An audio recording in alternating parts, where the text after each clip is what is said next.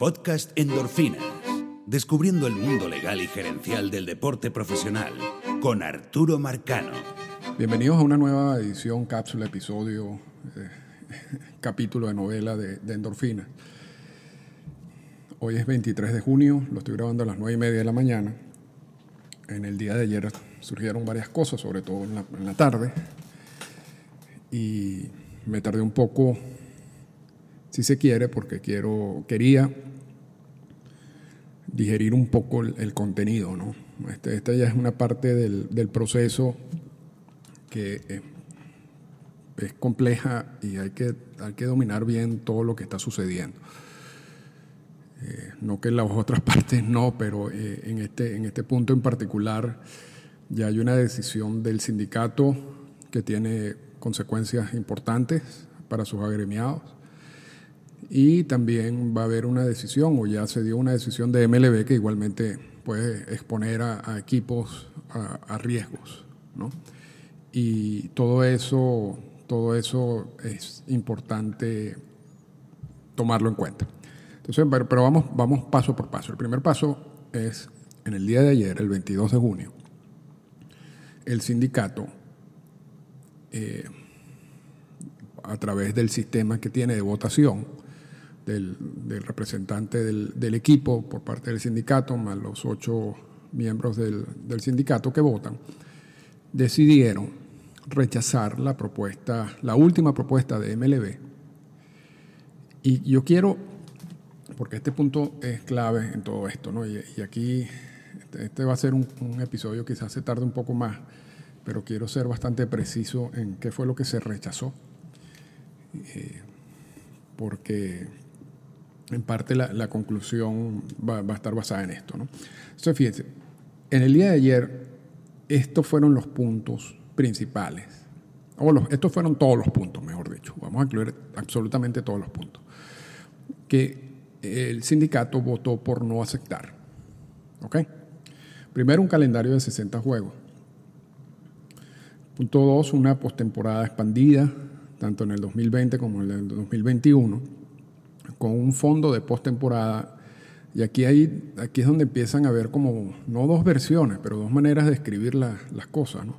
En, la, en, la, propuesta que se votó en el sindicato habla de un mínimo garantizado de 25 millones para la postemporada. Y es importante resaltar el mínimo garantizado. O sea, no pareciera que los 25 millones de dólares es todo el monto que iban a recibir los jugadores en caso de postemporada, de la postemporada expandida. Eh, según cuando uno lee esto, entiende que esa cifra podría subir, solamente que te están garantizando un mínimo.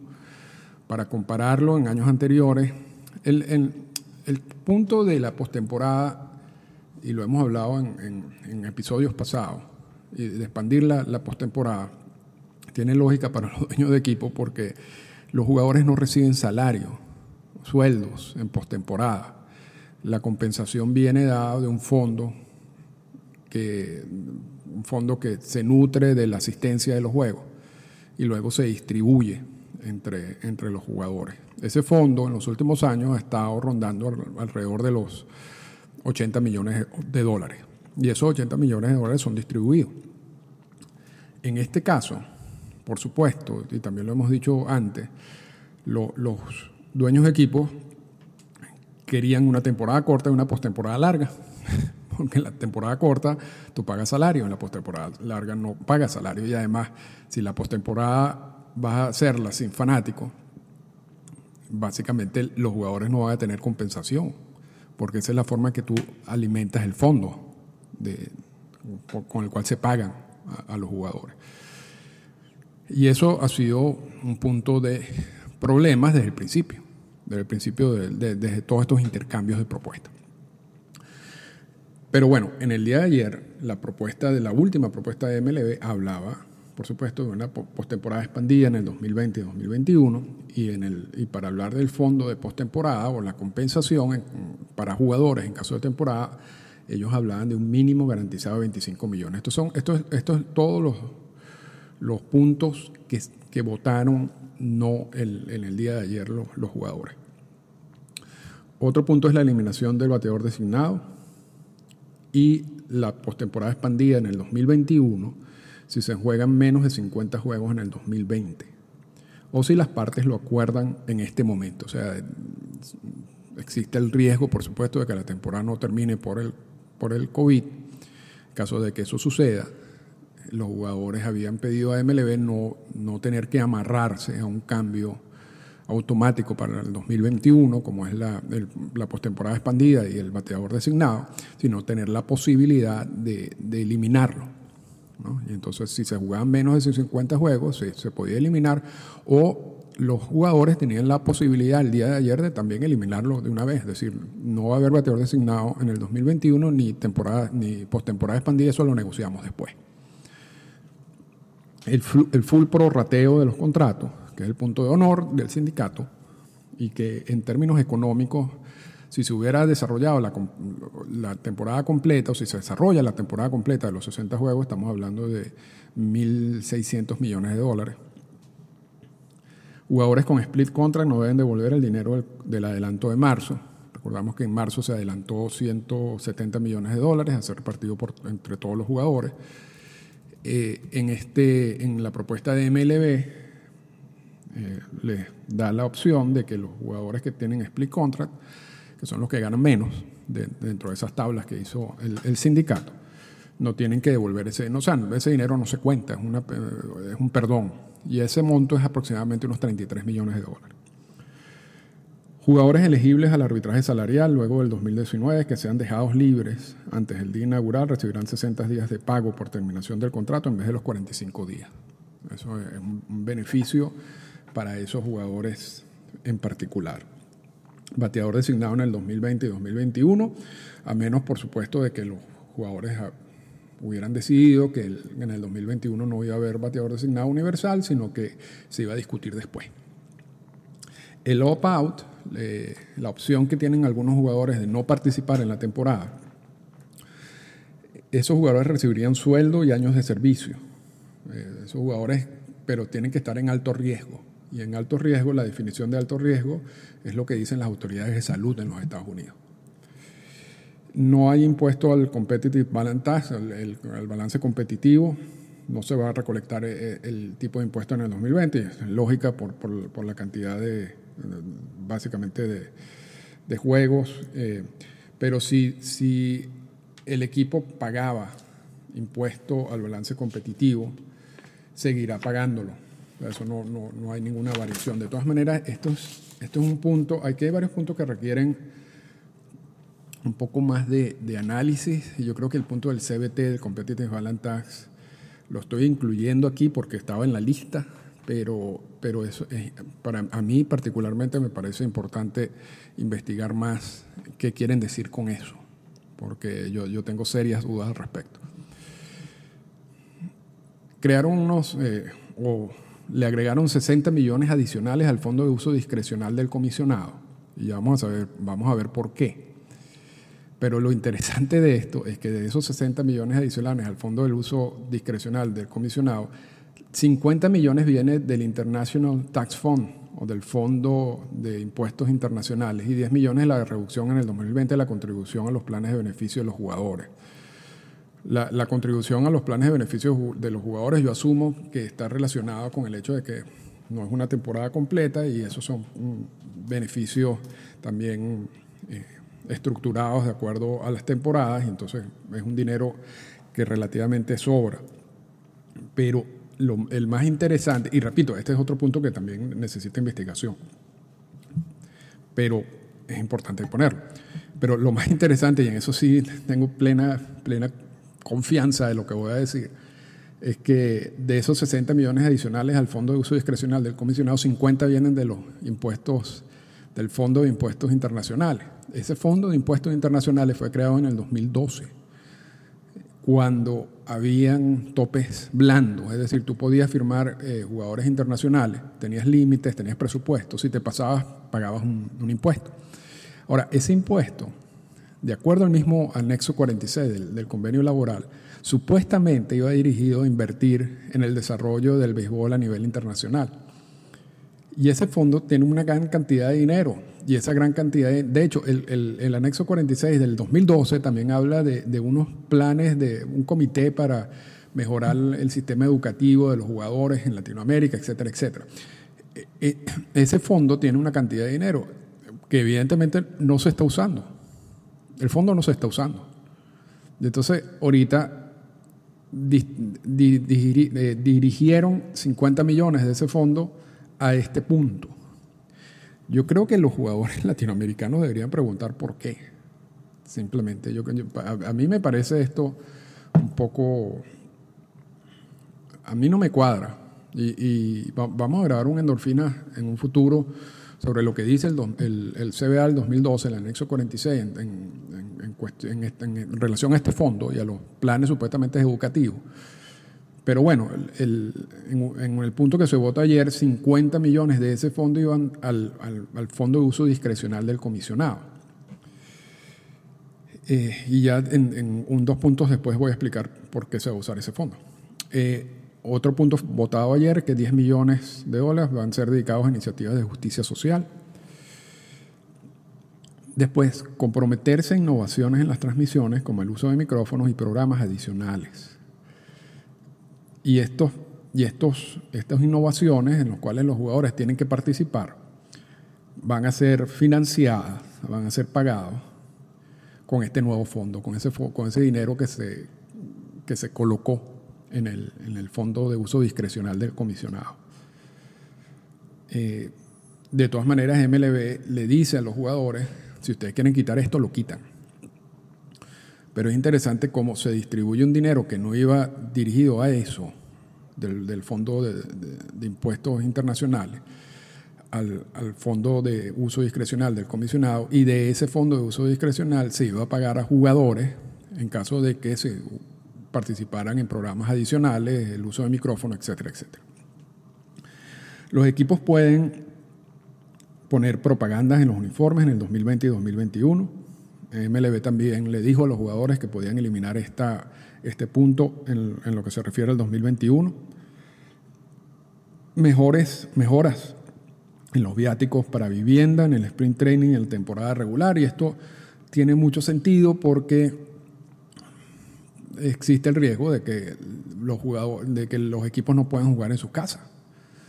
Y, y entonces, bueno, y cuando tú estás en sprint training en Arizona, en Florida, posiblemente no necesariamente los gastos sean tan caros, pero de repente, dependiendo de dónde te vayan a tener que mudar, quizás eso aumente, entonces necesitas adaptar un poco los viáticos en ese sentido. Y el acuerdo mutuo de no hacer grievance sobre el, el convenio firmado en marzo.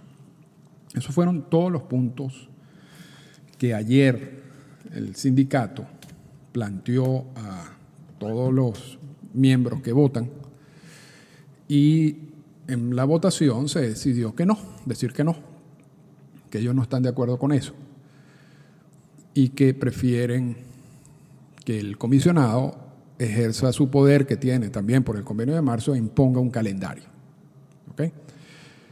En ese momento, que es más o menos la misma amenaza que sucedió hace un par de semanas. Pero hay una diferencia fundamental. O sea, hace un, par de semanas, primero los contratos, la oferta de MLB no, incluía contratos prorrateados, incluía una cantidad de juegos mucho menor. Y realmente había muchas, muchos detalles en, ese, en, ese, en esa propuesta de, MLB que podía inferir una mala fe en la negociación. Y eso, si llegaba a un grievance, a una querella, eh, posiblemente el árbitro, y además estaba, eran, eran planes basados en asuntos económicos, no podemos ofrecer más juegos, no, podemos pagar los, los contratos prorrateados porque no hay dinero. Si eso hubiera llegado a un árbitro, y lo hablamos anteriormente aquí, posiblemente el árbitro iba, podría haber solicitado la apertura de los libros y, y, eso es un proceso que MLB no iba a participar, menos un año antes del vencimiento del, del convenio laboral. Y tal, tal cual, hace dos semanas, eh, el sindicato le dijo hagan esto y MLB no lo hizo. De hecho, cambió su estrategia totalmente.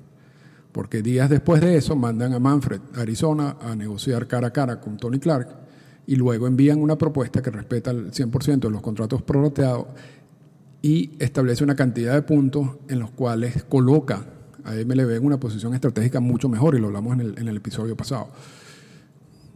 De, de, por, si, por si existe la posibilidad de ir a un grievance. En esta oportunidad, el sindicato, bueno, no, no, le, no le, gusta esta propuesta de MLB y hace lo mismo. Le dicen, bueno, pongan ustedes el calendario. Y en cuestiones de minutos, MLB envía un, un, un, comunicado diciendo que van a hacer eso.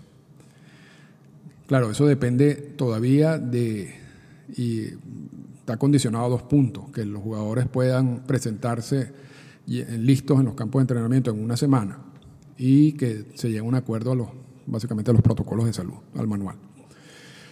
Pero en términos generales hubo una votación unánime por parte de los dueños de equipo de que está bien, que, que sí, que, Manfred va a imponer el calendario de, acuerdo a lo que dice el convenio de marzo, que es una respuesta totalmente distinta a la que pasó hace dos semanas. Y la explicación es esa, están, están los equipos de grandes ligas están en mucha mejor posición de ir a un grievance ahorita que hace dos semanas. Todo cambió en, en cuestiones de días. Ahora, ¿qué consecuencia tiene la decisión de no aceptar la propuesta por parte del sindicato, sobre todo para los jugadores? Y esto lo explica, lo dice el mismo comunicado de MLB. Uno dice, bueno, al no llegar a un acuerdo y tener que imponer la temporada de acuerdo al convenio de marzo, no se puede hacer una postemporada expandida. Porque eso era estaba sujeto a una negociación y no se llegó a la negociación. Entonces se queda en el, status quo, igualmente, igualito como sería el sistema normal en caso de cualquier temporada, aunque sea una temporada con menos juegos. Pero el, el sistema de temporada y postemporada quedaría exactamente igual. O sea, eso era un punto que tenía que haber sido negociado. Y al no negociarlo, lo tienes que eliminar. El bateador designado en ambas ligas en el 2020 y 2021 también lo tienes que eliminar porque eso era otro punto que tenía que haber sido negociado. Entonces eso no va a pasar. La, garantía, y aquí es donde hay diferencias de, de, de como, lo pone MLB y como lo pone eh, el sindicato en, en su documento eh, con el cual votaron. MLB dice la garantía de 25 millones en fondo de postemporada se elimina. Pero el pequeño detalle es que en el documento de MLB habla la garantía de 25 millones. En el documento que, que votó el sindicato dice eh, el mínimo garantizado. Yo, yo no sé si al final es lo mismo, pero yo como abogado a veces me, me pongo un poco... Eh, eh, quisquilloso con, con, estas cosas, ¿no? Porque por la redacción de MLB, cuando habla de garantía de 25 millones de dólares, pareciera que es que simplemente te estamos garantizando 25 millones de dólares, independientemente de lo que pase en la postemporada. Ahora, según la redacción del sindicato, que habla de, de, un mínimo garantizado de 25 millones, pareciera que esa es una cifra que podría haber subido, dependiendo de algunos factores que no están explicados allí. Pero lo cierto es que esos 25 millones también desaparecen. Y aquí es donde los jugadores, en caso de que vayan a una postemporada, como ellos reciben eh, ingresos en la postemporada por la asistencia, si no hay asistencia, si no hay fanáticos, no van a recibir nada. Y eso es importante tenerlo en cuenta. Otro de los puntos que se va son los 33 millones perdonados del adelanto de los 170 millones de dólares, lo que hablamos de los jugadores con split contract. Eh, ya no, eso no, no, no, van a recibir ese perdón. Y esto en términos reales, y aquí Bob Nightingale escribió un buen tweet, siempre lo, critico, pero en este caso puso algo que tiene una información interesante. Dice que el 20% de los jugadores devengarán 25 mil dólares o menos eh, en el 2020 debido a este movimiento, a, ese, eliminar los 33 millones de dólares esto de perdón que había propuesto MLB. Eh, los contratos prorrateados en exceso, en el sentido de que no es solamente un 100%, es más del 100% porque tú tienes que incluirle eh, todos los contratos prorrateados más los 33 millones de dólares que también estaban perdonando. Y entonces eso en términos generales creo que da un 104, 102% o algo así. Eso, es simplemente un asunto de, de, estos comunicados públicos. ¿no? Y bueno, todo eso, mm, básicamente, y más todo lo, del, lo que hablamos del fondo de inversión, del fondo de uso discrecional, los 10 millones dedicados a la iniciativa de justicia social, las innovaciones en las transmisiones, las propagandas en los uniformes, las mejoras en los viáticos de vivienda. Eh, estoy revisando todos los puntos para ver si me falta algo. Eh, el opt-out, eso habrá que definirlo con el manual y lo del, del Competitive Balance Tax también se elimina. Eso hay que ver exactamente qué implicaciones tiene eso. Ahora, lo que no se elimina es la posibilidad de grievance. Y aquí es donde a, mí me entra una confusión. Y yo, yo estoy, y, aquí hemos analizado exactamente como, hemos visto la, las negociaciones, no hemos tratado de, de, beneficiar a un lado de otro. Lo que pasa es que a veces las negociaciones se movían hacia un lado y había que resaltarlo, y a veces se mueven hacia otro lado y hay que resaltarlo. Y así como Posiblemente al principio vimos la agresividad de MLB, cometiendo muchos errores, una muy buena estrategia del sindicato. Luego en los últimos días hemos visto cómo MLB está tratando de corregir eh, esos errores y ahora estamos en un, momento donde el sindicato toma una decisión muy importante, que es decirle no a todas estas, a todos esos puntos que ya leí y, y que MLB imponga un calendario y y básicamente jugar bajo las mismas condiciones que existían en el 2019. O sea, no, no hay ningún punto agregado. Y, posiblemente no estamos hablando de mucho dinero en sí, pero hay una cantidad de, había una cantidad de beneficios, si se quiere, a los jugadores para una temporada que, tiene una, que va a tener unas características muy particulares. El, el sindicato prefirió decirle que no a todo eso una explicación es quizás, bueno, no hay tanta diferencia económica entre haber dicho sí o no a todo esto y yo puedo guardar algunas de estas herramientas o de estos puntos mm, que, no vamos a negociar en este momento para negociarlos el año que viene, que viene el convenio, la, negociación del convenio laboral. Entonces me estoy guardando esto para el año que viene. Y este año bueno, que me impongan el calendario con las condiciones de MLB, eh, asumimos eso, esa pérdida, si se quiere, que económicamente, repito, no es mucha. Mantenemos el derecho del grievance, y ya vamos a hablar un poco de eso. Y estamos en una mejor posición para negociar el convenio laboral del 2021. Yo creo que es, esa es la justificación por parte del sindicato. Ahora, yo veo que hay puntos que fueron rechazados, que quizás hubieran sido de, buen, de beneficio para algunos jugadores en el sindicato, pero el sindicato tiene que, también funcionar como un, como un, ente general. O sea, tiene que ver al, futuro y, tomar estas decisiones no dependiendo de que si estos puntos benefician a un grupo específico de jugadores, sino si va a beneficiar o no al ente. Y entonces yo asumo que esa es la base de la decisión del sindicato. Ahora, el asunto del grievance, que tanto, sobre todo hace dos semanas, mm, se habló y que ponía el sindicato en una muy buena posición en ese momento. Yo creo que pierde mucho valor ahorita. Yo, yo no creo que el sindicato esté haciendo todo esto simplemente para mantener el grievance. Existe la existía la posibilidad de que Manfred ordenara una, por lo menos una temporada de 50 juegos. Entonces ahí tenías el, el grievance como un arma.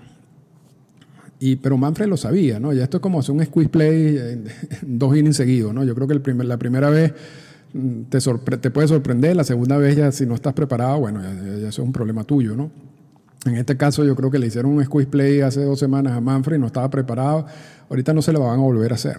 Y por eso inmediatamente él, eh, habla de un calendario de 60 juegos, dependiendo, por supuesto, de las dos condiciones que hablamos anteriormente.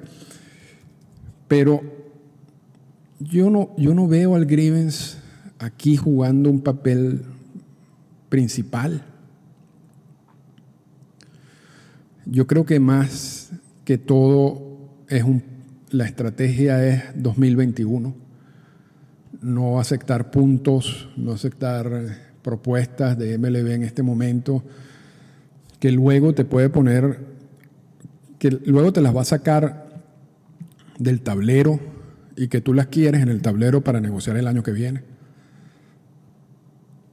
Ahora, que implica un riesgo, sí, implica un riesgo. O sea, hay, hay 33 millones de dólares que no vas a ver, hay 25 millones de dólares en postemporada que no se sabe si es un mínimo o si es todo la totalidad que tampoco vas a ver.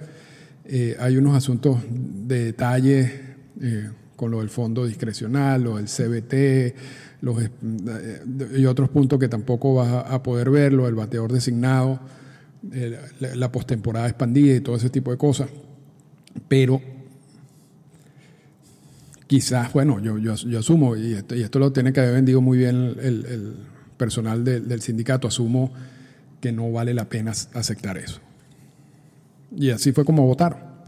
Entonces, ¿qué, ¿qué, va a pasar de aquí en adelante? Bueno, hoy supuestamente el sindicato tiene que informar a MLB de si los jugadores pueden reportarse en una semana, tienen que llegar a un acuerdo de los protocolos de salud y luego el, el comisionado impondrá el calendario y, se tendrá que reportar a todo el mundo el, primer día de sprint training. A menos que en el manual indique quiénes se pueden hacer el OPA o quiénes pueden decir no en caso de que estén en un grupo de alto riesgo.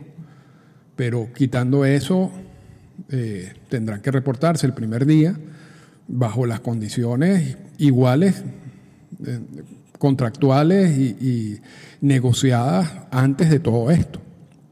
O sea, no va a haber disposiciones específicas para el 2020, aun cuando va a ser un año totalmente distinto.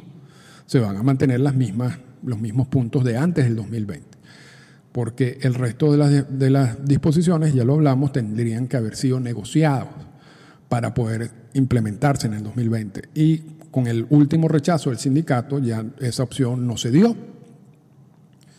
Entonces, esa, es la situación en estos momentos. Y repito, la, conclusión principal es que el sindicato, que ha salido muy fortalecido de todo este proceso, hay una gran unión allí. Han, tomado decisiones controversiales, si se quiere, pero el sindicato pareciera que no, no, está, no, no está pensando tanto en el 2020 y prefiere, si se quiere perder esta batalla este año, es mi única lectura que le puedo dar. Perder esta, la batalla del 2020 en el sentido de las compensaciones adicionales o los beneficios adicionales que ha podido recibir firmando un convenio con MLB para poder concentrarse más en el 2021. Y MLB, que estamos aquí por, toda esta situación se ha, tardado tanto por MLB, porque hubo una insistencia de MLB a través de las primeras propuestas de no respetar el acuerdo de marzo y no respetar los contratos prorrateados. Cambiaron su estrategia, ahora están en una, mejor posición de ir a un grievance, por lo cual yo creo que el grievance yo lo, empezaría hasta sacar de la ecuación, aun cuando yo ayer en alguna reflexión en el Twitter digo, bueno, el crimen tiene que ir sí o sí, porque si ese es el, arma que, que, ellos quieren mantener, eh, no es lógico que no vayan a un grievance. Pero pensándolo bien, y por eso es, bueno digerir las cosas con calma, yo pienso que no, ese tampoco es el punto. Yo creo que el punto es simplemente, aquí hay dos batallas, una menor que otra, la grande es el 2021 no vamos a hacer nada en el 2020 que luego me vaya a amarrar un poco las manos en el 2021. Y eso es lo que estamos viendo en el sindicato. No, no, no, no hay otra lectura, no puedo, no tengo otra lectura de eso. Y por el lado de MLB, bueno, ellos colocaron, nos colocaron en esta posición debido a su, a su insistencia de no respetar el acuerdo de marzo. Y ahora van a tener que hacer la temporada sin lograr tampoco ningún punto adicional en estas conversaciones con el sindicato. O sea, no le pudieron pasar por encima tampoco. Van a tener que pagar los contratos prorrateados y van a ir al 2021 en, una, en una situación peor de hecho, que antes, porque ya demostraron que el sindicato les va a pelear y va a reaccionar, que no era algo que estaba en la agenda, repito, cuando entramos en todo este proceso. Así que esa es la situación. Dimos mil vueltas para que simplemente no, se llegara a ningún lado. Eh, desde el punto de vista de, calendario, aun cuando sí creo que hubo avances, sobre todo del lado del sindicato en este sentido. Eh, pero bueno, esto, este fue el, el, endorfinas de hoy, eh, ha sido un poco quizás más técnico, con más lectura y, mucho más específico en cuanto a los puntos, pero creo que es importante tratar de cerrar la novela, que todavía no, la, todavía no, no, no, no llegamos a su fin, todavía falta la decisión final de Manfred del calendario y lo que vaya a decir hoy en la tarde el sindicato. Pero yo creo que ya estamos llegando a ese final y para poder entenderlo hay que ser un poco más técnico y ver exactamente qué puntos fueron rechazados y cuáles son las consecuencias de todo eso y por qué se hizo. Porque es muy fácil simplemente repetir la, la información que te ponen en los comunicados de prensa en Twitter, pero hay que hacer análisis de por qué está pasando todo esto. Y, eso es mucho de lo que hemos tratado de hacer desde el principio de, de, endorfinas y sobre todo esta situación del COVID. Y era importante hacerlo también en estos últimos capítulos.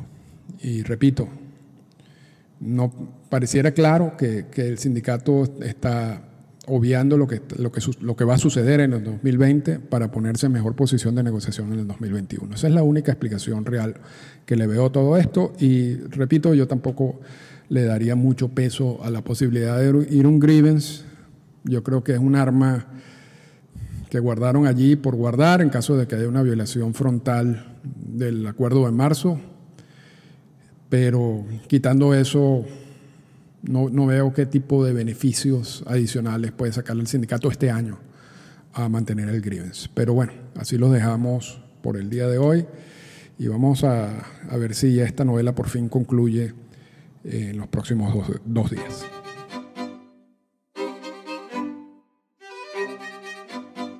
Esta fue una presentación del podcast Endorfinas. Para comunicarse con nosotros, escríbanos a las siguientes cuentas en Twitter arroba Arturo Marcano y arroba Endorfinas Radio.